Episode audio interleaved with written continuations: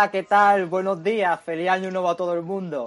Bueno, pues ya se ha pasado un poquito la Navidad, pero no podía faltar hacer algo por nuestra parte y ya ha pasado mucho tiempo desde el último programa, así que ya toca hacer algo. Bienvenidos a un nuevo episodio de la tercera temporada de La Aún siguen viendo eso. La Navidad nunca se termina y Anfibilandia tampoco. Y después de la encuesta que hemos hecho en Twitter, pues hemos sabido que queréis un especial sobre Anfibilandia y aquí lo tenéis. Recordad, eso sí, que las noticias no paran de llegar a la redacción. Así que podéis entrar en nuestro Twitter si te quieres enterar de las últimas noticias de animación, en arroba asbpod. De lo que seguro de que no os vais a librar este año es de nuestro primer cuento de Navidad. Hemos preparado una cosita muy especial para este año. Esperamos que os guste. Have a holly jolly Christmas. It's the best time of the year. I don't know if there'll be snow, Hace no mucho tiempo se acercaba la Navidad y con ello el tiempo de regalar. Los chicos de las B sin pensar quisieron preparar algo especial para la temporada estival. Un amigo invisible prepararemos, no más de 15 euros nos gastaremos. Sugirió el mapache. Con todos conformes desde distintos puntos del horizonte, nuestros amigos pusieron rumbo sin fin a la ciudad de Barcelona en un momentín. La puerta del inquilino empezó a sonar. Un reproductor de vídeo, un conejo, un opositor, una panda roja, un pelirrosa y un canario atravesaron la puerta para poder ir a mear con fuerza. Poco a poco, los regalos prometidos llegaban a las manos de los chiquillos. El conejo recibió unas deliciosas zanahorias. El opositor, un pony con euforia. El vídeo sostenía en sus manos un llamativo mando a distancia. El canario, un plátano de Canarias. Y el pelirrosa, por último, una piedra. No soy materialista, pero puede que un buen regalo me vuelva capitalista. Comentó la panda roja. El mapache, cuyos ojos se encontraban en silencio, pegaron un bote al recordar que no compró nada para el especial. ¿Qué te sucede, querido compañero? ¿Pareces agotado o es que no me entero? Preguntó con intriga el pelirrosa. No, nada, no os preocupéis. He comido muchas firmas y debo ir al baño para digerirlas. Contestó mientras sudaba. ¡Ambrosías firma, sabor! ¡Que, ¡Que se, se comparte! comparte! El mapache más nos apresuró en ir corriendo a una tienda que se figuró en la segunda estrella a la derecha y todo recto hasta la brecha se encontraba el Cash Converters. Observaba sosegado los juegos de Pokémon a 50 euros con descaro. No puedo comprar nada. No soy más que un becario sin paga. Confesó estampando su cara entre juegos que costaban más que su casa. Cuando creía que su esperanza decaía, una brillante caja musical llamó su atención y no la mía. Era un cofre misterioso, rodeado de colores marrones y dorados. En aquel momento ya lo estaba adorando. Uh, qué cosa más llamativa. Espero que no tenga que vender un riñón en la Gran Vía. Explicó. Al tener un costo monetario de 5 pesos, pudo cumplir con su promesa y obedecer la ley del cash converter sin sorpresa. Volvió corriendo de mear por la puerta de atrás para no levantar ningún malestar. Entregó la caja temblorosa a la panda roja pensando en si colaría tal cosa. ¡Qué envidia me da! ¿Y eso que no me va lo musical? Yo solo he recibido un pony y viene sin pilas ni pepperoni, rellenó el opositor. Todos observaban encandilados ese misterio con forma de anticuario. La panda roja, ante tal muestra de color, impresionada, abrió la caja sin pensarlo dos veces embobada. De repente, algo extraño se sintió en el ambiente. Todo empezaba a moverse y unas luces blancas ocupaban el oeste. Nuestros amigos desaparecían sin saberlo, mas ellos se vaporizaban con el viento. La sala quedó vacía. Los gatos podrían tirar hasta la última mercancía.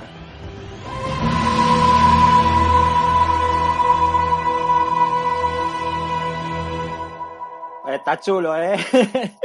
bueno, bienvenido a todo el mundo. Eh, hemos preparado una cosita especial, que a lo largo de este especial, pues iréis escuchando una pequeña historia que hemos preparado para el día de hoy, relacionado con, con la temática del, del episodio. Y bueno, que Anfibilandia. Estamos hoy aquí todo el mundo por eso. Eh, Anfibilandia es una serie que se ha terminado el año pasado, porque ya estamos en 2023, os recuerdo, que ha formado parte de, de, la Disney de los últimos años y ha sido algo bastante importante. Viene de un contexto histórico bastante interesante. Y es que desde que, desde que se estrenó Hora de Aventura, o puede que incluso un poquillo antes, con series como, como Phineas y Fer o también My Little Pony casi al mismo tiempo, eh, se ha empezado a, ha cambiado la industria bastante de la animación de, cómo fue en la primera década de, de, los 2000. Y total, que la serie que marcó una generación en Disney fue Gravity Falls, que me imagino que si estáis por aquí ya la conocéis, pero, pero bueno, que fue una serie que hizo bastante escuela dentro de Disney y de ahí pues salieron dos series que posteriormente han marcado un poco lo que, lo que ha sido esa tangente que, que sigue por la línea de, de, Gravity Falls para arriba. Que ha sido tanto, que ha sido tanto uy, que mi perra quiere salir. Que ha sido tanto Casabúo como Anfibilandia. Anfibilandia la creó Matt Braley hace unos años y trata de, cómo una niña llamada Ambun Chui se queda atrapada en un mundo que no conoce después de, abrir una caja misteriosa con, con, dos amigas suyas que en un primer momento no conocemos mucho. Cuando llega a ese mundo es tratada como si fuera un bicho raro porque se encuentra en una isla rodeada de ranas. Según Matt Braley, eh, las ranas fueron muy importantes en el, en el, proceso de Anfibilandia porque piensa que, que las ranas representan el cambio. Y, y, eso, y bueno, y las ranas significan un punto importante dentro de la historia como metáfora, ya que dentro de la propia historia, pues la propia protagonista Anne cambia mucho durante el curso de las tres temporadas de la serie. Según el propio Matt tomó mucha inspiración de series como Dragon Ball Z, también es muy fan de, de una saga de juegos japonesa llamada Última, eh, también fue una gran influencia para la serie y quería hacer un híbrido que fuera un punto medio entre lo que es una serie que tuviera una trama continuada y al mismo tiempo episodios episodio Slice of Life que sirvieran para, para conocer a los personajes. Y hoy estamos aquí después de, de, que hayan pasado ya unos meses del final de la serie. Queremos hablar un poquito de ella y vamos a empezar presentando a la gente que tenemos hoy aquí, por supuesto, para, para ver qué nos tiene que contar de ella. Ravid, buenos días, ¿qué tal? Hola a todo el mundo, gente. La cosa se va poniendo interesante. Se dicen que van a volar ranas. Hola, Sotsin, buenos días, buenas tardes. Y vaya caída. ¿Eh? ¿Dónde estamos? nah. Red Rank no. Reviews, ¿qué tal? ¿Quién es Red Rank Reviews? Pues no, no sé. Lo sé. Bueno, que yo estoy aquí para hablar de ranas y tenía muchísimas ganas de hablar de ranas. Para las veces que hablamos de anfibia ya era hora de que hiciéramos un programa sobre esa serie. Hemos hecho tantas cosas de Anfibilandia que al final se ha convertido en un gran en su propio programa. Giaufs. Bueno, pues en fin, ¿quién soy yo? Es la pregunta que todos nos hacemos alguna vez, ¿no? Bueno, en fin, eh, pues buenas tardes a todos y todo el mundo. Eh, estamos aquí para pues hablar de un fanfic que probablemente le surgió a un chico tailandés en un instituto, eh, flipándose mucho con Gravity Falls durante una clase de biología. Así que bueno, a ver qué nos conclusiones sacamos de todo lo que hemos visto que ha producido Disney por millones de euros, de dólares o de lo que sé. Uy, perdona. y por último, pero no menos importante, tenemos a Chowder en el estudio, que hoy está de realizador. Buenas, soy el señor en la sombra. que no tenía mucho que comentar de esta serie, bueno, pues me ha legado el, el, poder durante el día de hoy. Así que portaros bien o puede que una caja mágica os transporte a otro mundo. Me gustaría preguntaros por qué fue la primera impresión que os dio la serie, porque la serie se anunció en, en 2018. Esto pilló en un contexto en el que Disney estaba más perdida que una rana en un centro comercial, porque en aquel momento estaban un poco perdiditos en cuanto a lo que había que, cómo mostrar la animación. Eh, habían hecho también Galaxia Wonder con McCracken. Disney Channel estaba perdiendo ese fuelle que tenía con respecto a las series live action. Disney XD que estaban también dándole vueltas a ver cómo podían hacer que la cosa funcionara, ese canal que a día de hoy en muchos países ya no existe, eh, dirigido a un público pues tirando masculino, tal, por lo que también coincidió con el momento en el que también quisieron pasar toda la animación a Disney XD durante una temporada, coincidiendo con el final de Gravity Falls, por ejemplo, eh, no dando resultado y en fin. Y puff, de repente en una Comic Con nos enseñan dos y se caes así por las buenas, ¿no? Claro, eh, eh, o sea, eh, o sea, estoy, estoy seguro de que no me lo he inventado, pero Casa Boy y Anfibilandia se anunciaron al mismo tiempo, el mismo día, si no me equivoco. O sea, fue, fue algo bastante confuso, porque eran series que de primeras como premisa podían parecer algo similares, pero bueno, que sin embargo las dos al final pues, acabaron siendo cosas muy diferentes. Vamos a empezar preguntando cuáles fueron vuestras primeras impresiones cuando visteis esas primeras imágenes. Sotsim. Una cosa que me entusiasma de las primeras fases de Anfibia, antes de empezar a hablar de mis primeras impresiones y es que en lo que son los pilotos Spirit se iba a llamar With Y eso me hace mucha gracia. Bien, primeras impresiones. Recuerdo que llegó la Comic Con y tenía ganas de ver lo que es la intro de esta nueva serie. Que por cierto, la intro que pusieron tenía una música ligeramente distinta a la que fue la intro final. Fue algo curioso. Eh, pues muy bien, muy buena primera impresión, con una intro, con una animación muy fluida, una música pegadiza, unos personajes que parecían simpáticos y pues eso, eh, la premisa era leerla y pensar eh, en que coño eso ni se cae. Pero hay otras series de animación que tienen conceptos similares ya de- del pasado. Decidí que estaría pendiente de cuando saliese. Eh, Rabbit, ¿tú cómo conociste la serie? Que yo sé que tú sueles ver las cosas dobladas de por sí, así que no sé si, la, si le diste una oportunidad primero en versión original o la viste directamente cuando salió en España. Yo no soy tanto de ver cosas de Disney, soy más de Cartoon Network y tal, así que no le di tanta importancia hasta tiempo más tarde. Creo que fue justo cuando, pues eso, cuando empecé a estar más relacionado con vosotros y tal, y me, y me dijiste, oye, que Anfibilandia está interesante, y digo yo, pues lo voy a ver. Justo tenía Disney Plus, estaba la primera temporada y me la, y me la vi y me gustó. Claro, eso es interesante, que esta serie salió cuando Disney Plus estaba, estaba comenzando. Eh, casi, o sea, Disney Plus salió unos pocos meses después, si no me equivoco, ¿no? Fue a finales de ese mismo año, ¿no? 2019. En España fue a principios de 2020. Claro, en España salió en marzo, fue unos meses más tarde. Pero esta fue la coincidiendo primera con- serie de este rollo que ya contó con la salida de Disney Plus de por medio, que el primer día estaba en la plataforma, pero después la quitaron.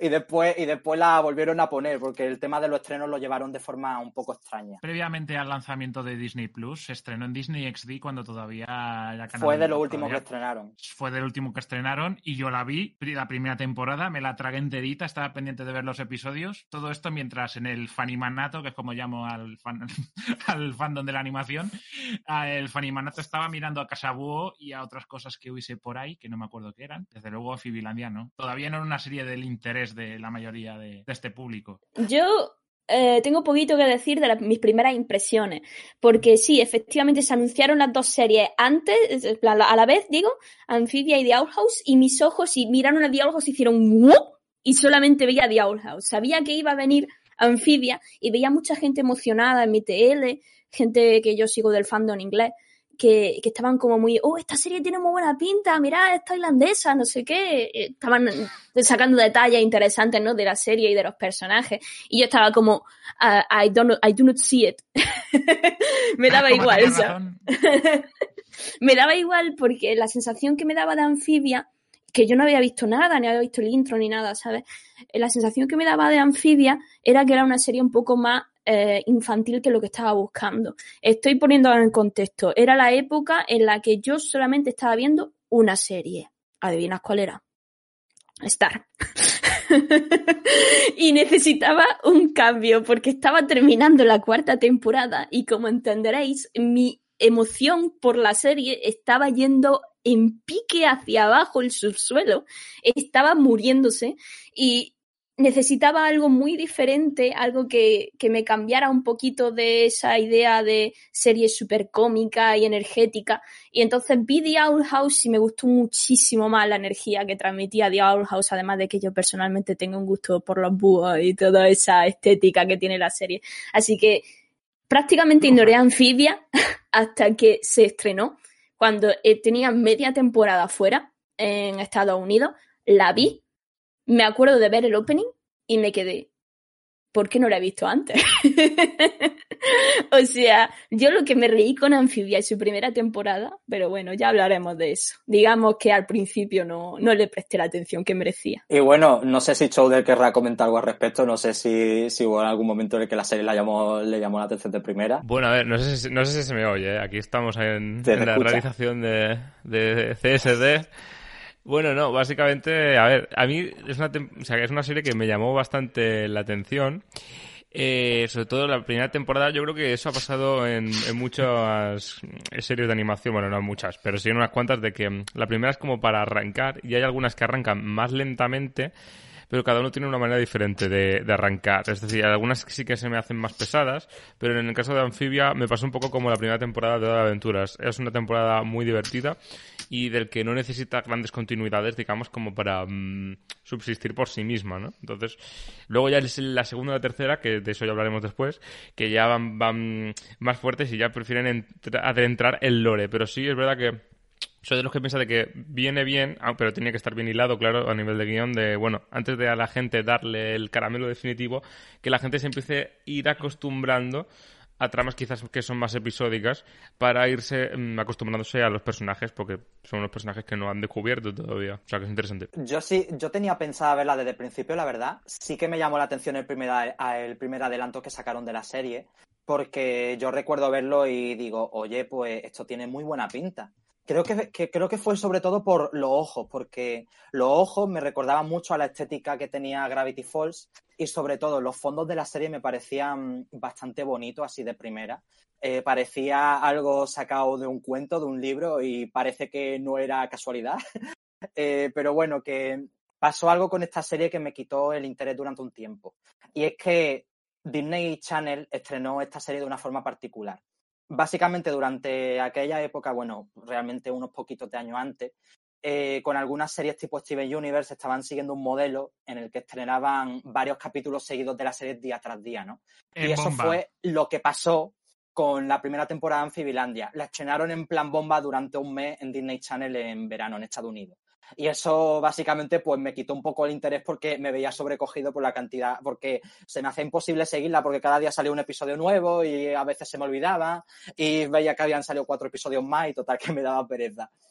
Y esto fue algo que, enfadó bastante a, a Matt de hecho, le sentó bastante mal que hicieran esto en Disney Channel y fue algo que también fue bastante comentado por redes sociales, pero básicamente yo no vi la serie hasta unos meses después cuando se estrenó en, en Disney XD en España, que la subía nuestro buen amigo Lex Light, que, que creo que está por aquí. Gracias por, por subirla y compartirla con el resto del mundo. Y ahí fue cuando me vi la primera temporada entera del tirón y me pareció súper divertida, súper graciosa. Estábamos ante, ante una serie que yo pensaba que, que iba a causar impacto en gente, la verdad.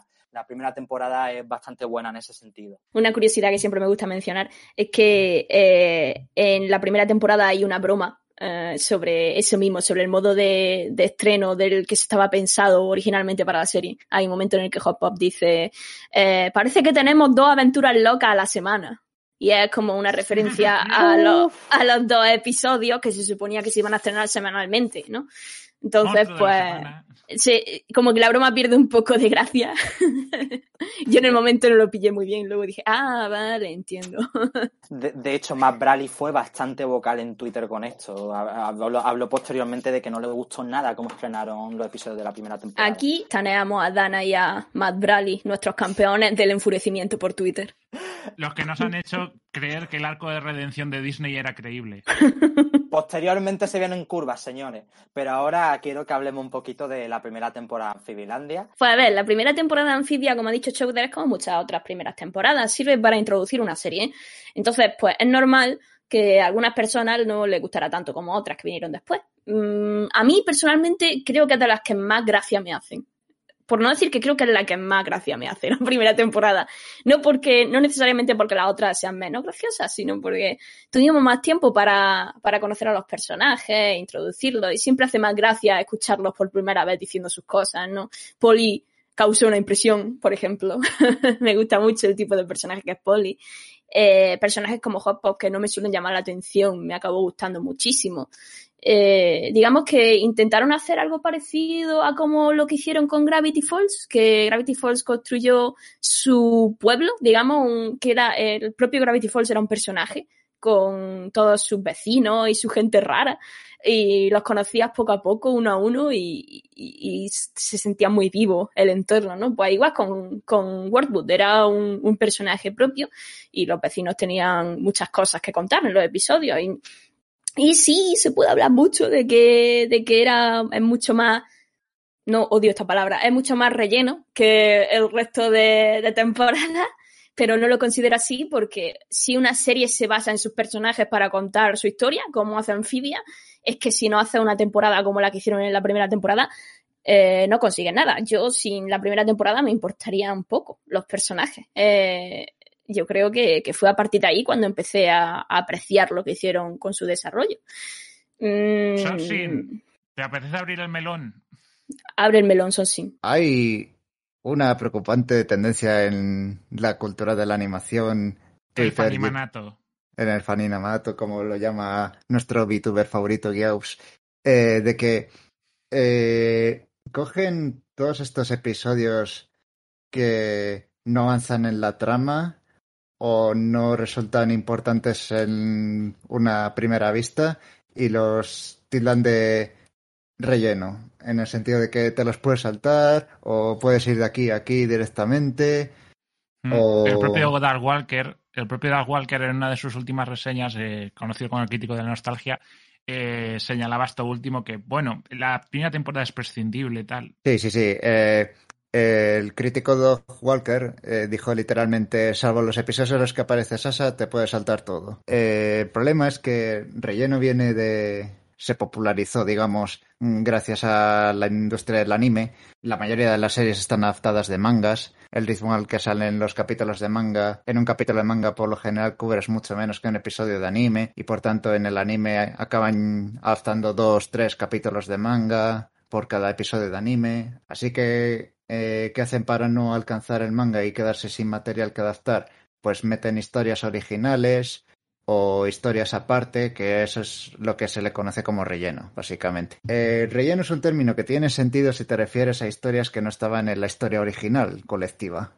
No, no estaba en el manga original. Esto es eh, algo que han hecho para coger distancia. Vale, muy bien. De acuerdo. Pero el problema con cuando trasladas ese término a series occidentales es que no hay material original y todo es una historia creada en primer lugar para el formato animado y por tanto todos los episodios están diseñados con alguna intención específica, no hay relleno. Ese es el problema, que es que no hay relleno como tal. Mm.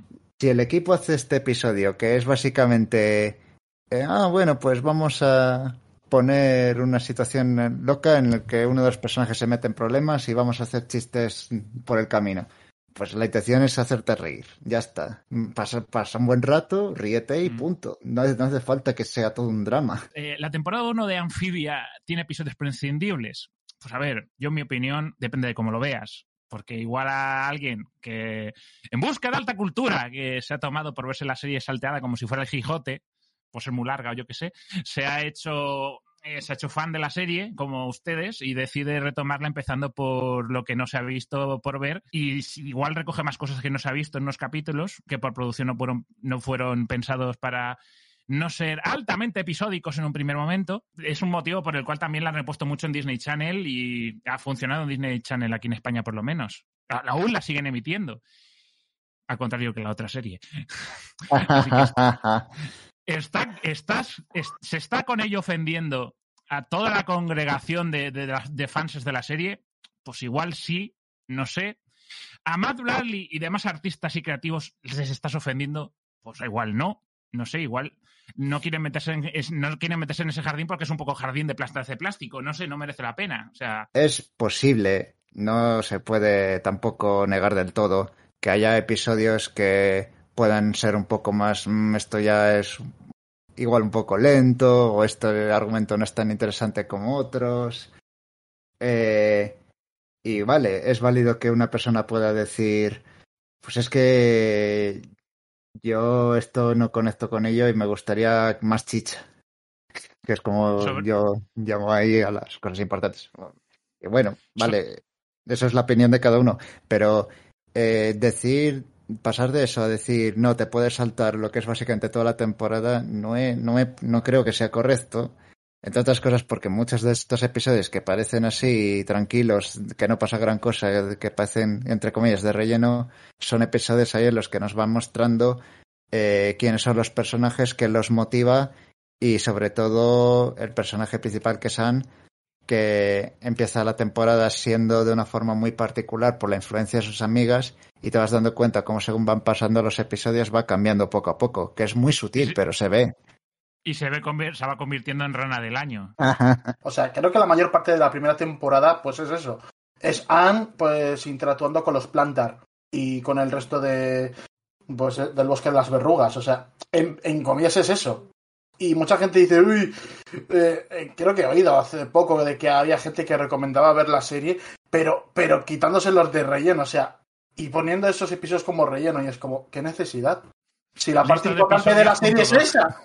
Si la parte importante de la serie es entender su mundo, o sea, el world building eh, es básicamente eso. Mucha gente tiene esa idea por culpa. Me va a caer un poco de hostias por decir esto. ¿Tú dónde te sacas que es relleno? Si, la no ha tenido ninguna adaptación anterior ni nada. Es una historia completamente original.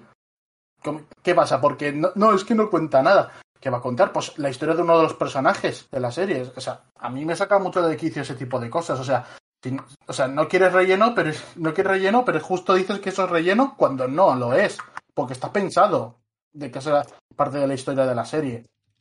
Te guste o no, pues bueno, si, si quieres quitártelo encima o hay algún personaje que no te guste, pues bueno, míratelo primero y luego ya juzgas después. Pero no te quites de encima a verte episodios que no te, que no te gustan solo por lo que ha oído otra persona. O sea, me parece una tontería. Que Matt Bradley, antes de. que yo me enteré hace poco porque lo vi el año pasado, eh, antes de, de Amphibilandia estuvo trabajando en los Green de la Gran Ciudad. Y, y yo diría que se notan muchos. Se nota, si habéis visto los primeros episodios donde él estuvo involucrado en, y luego veis los primeros de Amphibilandia, se nota muchísimo de él donde venía antes, por el tema de, de cómo maneja el humor y demás cosas. Sí, Y yo- hay un capítulo de Halloween que hace un guiñito también. Sí, sí, también. O sea, realmente se sabe ya de, de paso de que la serie no pretende ser seria, ni tampoco pretende... O sea, es una serie que está hecho pues para pasar un buen rato, que tiene sus personajes y tal, y que tiene obviamente su desarrollo. Ya en la segunda ya hay algunos momentos bastante fuertitos, ya lo hablaremos ya más adelante y tal, pero en general yo diría que la serie, que la primera temporada como presentación y todo esto, está muy bien. Cuando terminó la temporada 1 me quedé con un poco de... ten- tengo ganas de que... Me quedé con ganas de que hubiese habido más chicha, recuerdo, incluso entonces. Dije, ha estado bien, es buena temporada 1 de una serie, pero no sé, como que no me termina de mm, convencer del todo, que tendría que haber pasado algo un poco más. Eh, Eh. pero vamos, la cuestión es que es esa. Yo quería de- eh, establecer que una cosa es pensar en el ritmo de los eventos y tal, y que igual eh, no hace falta. Está, es importante introducir los personajes y tal, pero no hace falta tampoco dedicar la temporada entera a ello. Que en Gravity Force en pocos episodios ya te he introducido todo lo que necesitas saber, y el resto de la temporada Gravity Force es ir avanzando. Eh, pues con Amphibia fue un poco más lenta la cosa, pero vamos, en general, si una serie es para reírte un rato, entretenerte un rato y los episodios de Amphibia, el humor de Amphibia es muy entretenido, pues oye, También hay que tener en cuenta una cosa importante, y ya pasamos a otra pregunta. Eh, pero tú cuando picheas una serie para televisión tienes un tiempo muy limitado para llamar la atención de la gente que se encarga de, producir estas series. Y claro, eh, es una pregunta interesante porque no, le- no pueden estar dando un montonazo de dinero a cualquiera. Y claro, ten en cuenta que esta gente tiene una atención muy limitada y un tiempo muy limitado. Normalmente cuando la gente pichea series de este tipo y, y más para televisión infantil, eh, suelen tirar por lo, por lo básico y por lo que más pueda llamar la atención. Y en este caso, pues, pues yo creo que nos podemos imaginar que lo que se vendió conceptualmente pues, fue eso, pues una niña que acaba con, que acaba perdida en un mundo de ranas y que, y que le pasan cositas y que, y que hace jiji jaja y demás. Claro, y, y si eso la trama la metió como algo secundario, como algo así pequeñito, probablemente, el tema del lore, porque esas cosas de primera, pues es mejor meterlas muy poquito a poco, ¿no? Y que, y que realmente, pues que esta gente que de primera suele ser lo que menos le llama la atención. Lo que quieren es algo que llame la atención de los niños, algo que venda y algo que guste. Y la rana a los niños les gustan. Y no Los solo. De eso, más allá de eso, bueno, sí, rank, lo que quieras. Es decir, que Sí, y no solamente el pitch, sino eh, como tal, eh, las series tienen una primera parte de producción que está muy controlada por la Mm. cadena. Hasta que no llegan a cierto punto no les dejan más cancha. Os recuerdo que, que Dana, perdón por volver a Diablo House, dijo que hasta el episodio hasta el episodio 15 no se vio satisfecha con los resultados porque no se sentía libre de hacer lo que quería. Entonces, Mm. imagino que Amphibia habrá pasado algo parecido. eh, lo que es la primera temporada es básicamente un cartoon, comedia, te ríes, hay episodios sueltos y te ríes en cada uno. Mi personaje favorito es Chuck, desde aquí lo digo ya. Cultiva tulipanes, por si no lo sabéis. Bueno, está planteado de esa, de esa manera tan simple. No falta bastante para que, bueno, digámoslo así, em, desde la industria, si es que eso existe tal cual, o queremos, que igual queremos que exista, em, se pueda llegar a plantear una serie como si se tratara de un anime con su continuidad, salvo que se lo planteesen los ejecutivos directamente y te dan ok, como pasó con Avatar o alguna historia de esas. ¿Cuál es vuestro capítulo, episodio así más con, el, con el que os habéis tronchado más? Hay un episodio en la primera temporada en el que Anne está harta de que le traten regular en el bo- bosque de la verruga, no sabía que era así en español. Eh, Warwood llega un momento en el que eh, se alía con unos sapos que vienen a recolectar impuestos y acaba defendiendo al pueblo Anne. Mm, Eso es final de la temporada, ¿no? No, esa es media temporada y A es mi mitad, a episodio sí, favorito de la primera. Es cuando, es cuando sí, al poco después ya creo que se empiezan, enseñan a Sasha, ¿no? Sí, justo después está el episodio de Sasha, que a mí no. A mí Sasha, la trama de Sasha hasta la tercera temporada no me llamó la atención. Ahí estaba aquí para verán. Pero sí, es el episodio que viene antes del de Sasha. Lo que más me gusta de ese episodio es como yo creo que es el equilibrio perfecto que estaban intentando buscar. El híbrido de episódico y, tranquilito y, un poco de trama porque eh, concibo ese momento en el que Anne le empieza a caer bien al pueblo y empieza a respetarla como una vecina más, como una parte importante de la trama. Y creo que está muy bien hecha. Es la parte en la que Anne se rompe el brazo intentando defender a los vecinos porque están abusando de ellos, cobrándoles impuestos que no merecen ser cobrados. Mm. Ahí el buen mensaje social que tiene esta serie, no comento más. Comeros a los ricos. Eat the rich. En fin.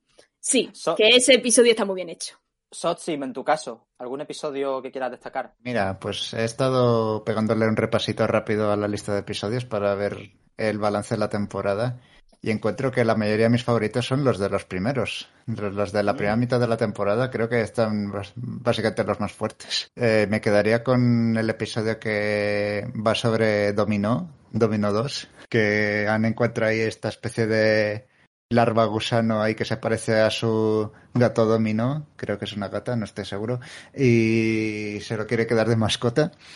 Que además que ese episodio está emparejado con un episodio en el que básicamente eh, la familia de plantas se engancha a una serie de Netflix y acaba consiguiendo que el móvil de Anne se quede sin batería. Y es- esos, Uy, esos dos episodios para mí son, son muy graciosos para mí. Es que a mí, o sea, yo no tengo un episodio favorito como tal, pero sí que tengo un tipo de episodio que me gusta mucho de la serie. Y es cuando Anne intenta hacer cosas con Sprig y con, y con Polly, cosas que ella misma hacía en la Tierra. Y por ejemplo, ese, ese es un ejemplo que, que has dicho de cuando le engancha una serie, el episodio en el que intentará hacer una pizza y se pelean por la pizza con piña. El, el episodio en el que, bueno, que este es de, los de los dos primeros, el episodio en el que, en el que Anne y Sprig van a la playa y, y casi les comen vivos. Claro, a mí me gusta cómo intentan adaptarse al, al pueblo en ese sentido de que intenta seguir con sus costumbres y las cosas de su vida diaria, pero, pero en otro mundo totalmente distinto. Y la verdad es que, es que son episodios que me hacen mucha gracia por eso, por los símiles que tiene también con situaciones de la vida real, pero adaptado al mundo este. Y también todos los episodios en los que salga Ivy, porque es un personaje que me encanta y me gusta mucho Sprig, porque los dos son buenísimos. tiene usted buen gusto.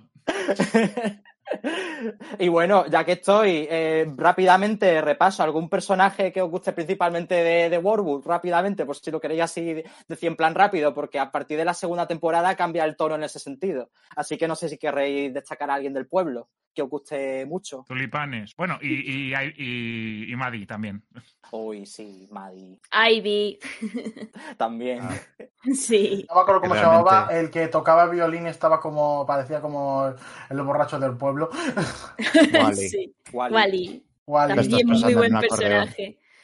Era un acordeón, joder. Hostia, y tiene uno de los mejores episodios de la primera temporada. Puede que ese sea mi episodio favorito de la primera temporada. No, no, sí, sí, eh. sí, sí, es buenísimo, ¿eh? Ese es buenísimo. episodio es increíble, me encanta. Es buenísimo. pero La gente dice que es relleno. Si aquí, ti- si aquí chicha, aquí hay cosas con las que puedes identificarte. O sea, también te Pues- digo, eh, tiene cosas que a mí no me cuadran nada. Porque yo, personalmente, yo que a mí me gustan mucho los cacharros, ¿qué clase de móvil tiene Anne? Que tiene tanto contenido dentro. O sea, Y que puede ¿Qué clase de cargarse a un ¿Y millón qué de clase de baterías. magia? ¿Y qué clase de magia tiene Anfibia para que eh, a partir del capítulo del, del teléfono móvil que se le acaba la batería y tienen que cargarlo buscando un bicho eh, que resulta que da descargas eléctricas y hacen un pifostio terrible y tienen escaleras hechas específicamente para ranas? ¿Por qué no se ha visto más cosas en la, en la serie de, de ese tipo? Bueno, em, ¿Qué clase de móvil, qué clase de magia hace que el móvil reconozca que puede tener batería infinita y salga en pantalla? O sea, eso, eso, no jodas. No. Bueno, a ver, no es tan raro. No me cuadra No es tan nada. raro porque No. tiene la mejor operadora del mercado que es Yastel. Ahora por solo 25,99. No, no está pagado, no está pagado. Ahora me deben dinero. Oye, Pues a, mí me- ¿cómo a, mí, a, a mí eso me pareció muy divertido porque eh, es algo que pueden no justificar y algo de lo que se va a quejar gente de internet, pero te digo que algo que no tienen por qué justificarlo, que el móvil, que el móvil funcione fuera de, de la Tierra y aún así lo, lo hacen, lo cual me parece bastante divertido. A mí me parece divertido con eso, cuando dan explicaciones tontas, cosas que no También tienen un capítulo-. También un capítulo buenísimo precisamente que tiene el móvil como protagonista, que es el del cine, el de la película. O sea, es Twitter. Es que es Twitter. Jaja, guerra de fandoms divertida. ¿Y tú, Sotsima, algún personaje en particular que te que quieras destacar? Joder, es que también diría Ivy. Pero sí. Ivy Persona- gana. Personajes como Es Maddie. que su diseño, su diseño me encanta, tío. Perdón. Personajes como Maddie, Wally también, y la señora Crocker también me encantan mucho. Mm. La señora Crack, sí. Una, una, un personaje que no caló conmigo y no fue hasta quizás la segunda o la tercera temporada fue Polly. No me terminó de convencer porque nos lo presenta como un personaje que se supone que es eh, niño, niña muy pequeña, que está cre- creciendo básicamente, está en etapa de, eh, ¿qué diría? Unas 5 o 6 años, quizá por ahí, pero ya es súper violenta, súper energética y no me encajaba de su personaje, me resultaba raro. Un personaje nuevo Rápido. aprobado por la COPE. Es literalmente Doo. Eh, vamos a entrar ya en trama, que ya va siendo hora. Eh, eh, Toca- total. Pero disculpa- hablar de la chicha. Discúlpame, discúlpame, pero el programa va a durar una hora. La hora. Ya lleva una hora, ¿no? Pues bueno, eh, la primera temporada te introduce el conflicto que tiene Anne con una de sus amigas que está allí. En el primer episodio te enseñan eh, quiénes son las amigas de Anne, pero realmente pues tú no sabes gran cosa de ella, hasta que conoces a una de ellas que se llama Sasha Waybright. Bueno, total, que, que a Sasha te la, te la presentan en, en primer momento encerrada en una torre misteriosa de la que no te dan muchos detalles y después sabemos que está, que está realmente eh, atrapada con un tipo que se llama Grimes, que, es un sapo. La primera temporada trata en parte del conflicto que tienen las propias ranas con los sapos y en eso se basa principalmente eh, lo, que, lo que es el mayor punto de impacto de la primera temporada, que es el final de temporada en el que Anne se enfrenta a Sasha por diferentes motivos.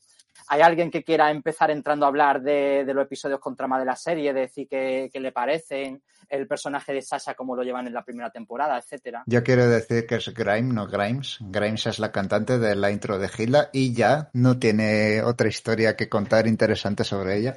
Bueno, eh, los episodios de trama de la temporada 1, pues mira, me gustan porque al final del primer episodio nos muestran ese breve clip de Sasha encerrada en una mazmorra que la pobrecita parece que lo va a pasar fatal y tal, y hay que, habrá que rescatarla en algún punto de la temporada, y la próxima vez que la vemos es básicamente siendo la lama del lugar. En la primera temporada te hablaban un poco sobre la relación que tenía Anne con Sasha en, su, en la Tierra. Y claro, te dejan claro que, Sasha es una persona dominante, es la persona dominante del, grupo de las, de las tres chicas que hay. Y, básicamente te, te dan, bueno, esto no recuerdo si era en concreto la primera temporada, pero bueno, pero como vamos a hablar de la segunda también me da igual. Eh, te enseñan cómo el personaje de Anne, básicamente antes de, de conocer a Sasha, era una chica mucho más tímida, que no se relacionaba mucho con la gente. Y fue el personaje de Sasha el que, el que como que le animó un poco a, a ser más ella misma, a relacionarse con otras personas y demás. Y, se ve, un poco la relación de dependencia que tienen ambas, lo cual al final acaba causando un conflicto entre las dos. Básicamente, en el episodio final de la temporada empieza con un pequeño flashback de cómo era la dinámica entre Anne y Sasa. Y sí que se ve que, por un lado, se metían con Anne otras chicas de la escuela y eh, la llamaban rarita y no sé qué, no sé cuál, y Sasa defendía a Anne. Entonces eso era por un lado interesante y por otro lado luego veíamos también el mismo flashback como Sasa medio obligaba a hacer algunas cosas, la presionaba para hacer otras, sie- siempre llevaba la voz cantante.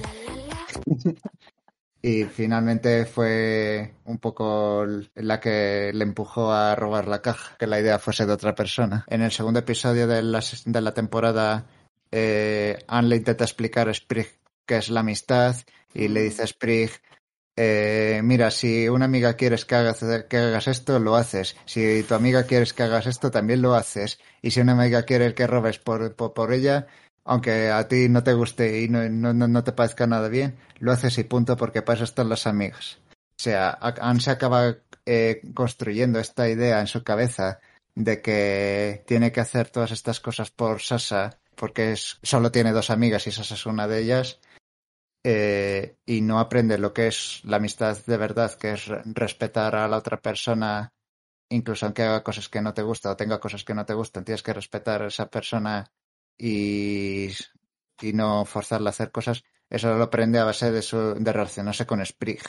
Y cuando conoces, cuando se reencuentra con Sasa al final de la temporada, es primero muy emotivo y muy un momento de felicidad para Anne que por fin puede reencontrarse con sus amigas, pero se va, según se va dando cuenta de reexaminando cómo, cómo su relación con Sasa entonces y cómo ha cambiado su opinión sobre la amistad en este tiempo que ha pasado en Warwood, eh, se da cuenta de que primero Sasa no es tan buena amiga y segundo que directamente está Sasa trabajando con los malos entre comillas que son los sapos en básicamente subyugar al pueblo y obviamente pues con el cariño que le ha cogido no solo a Sprig sino a toda la gente de Warwood pues eso no lo puede permitir Me hace mucha gracia porque, o sea, esta serie literalmente representa el instituto.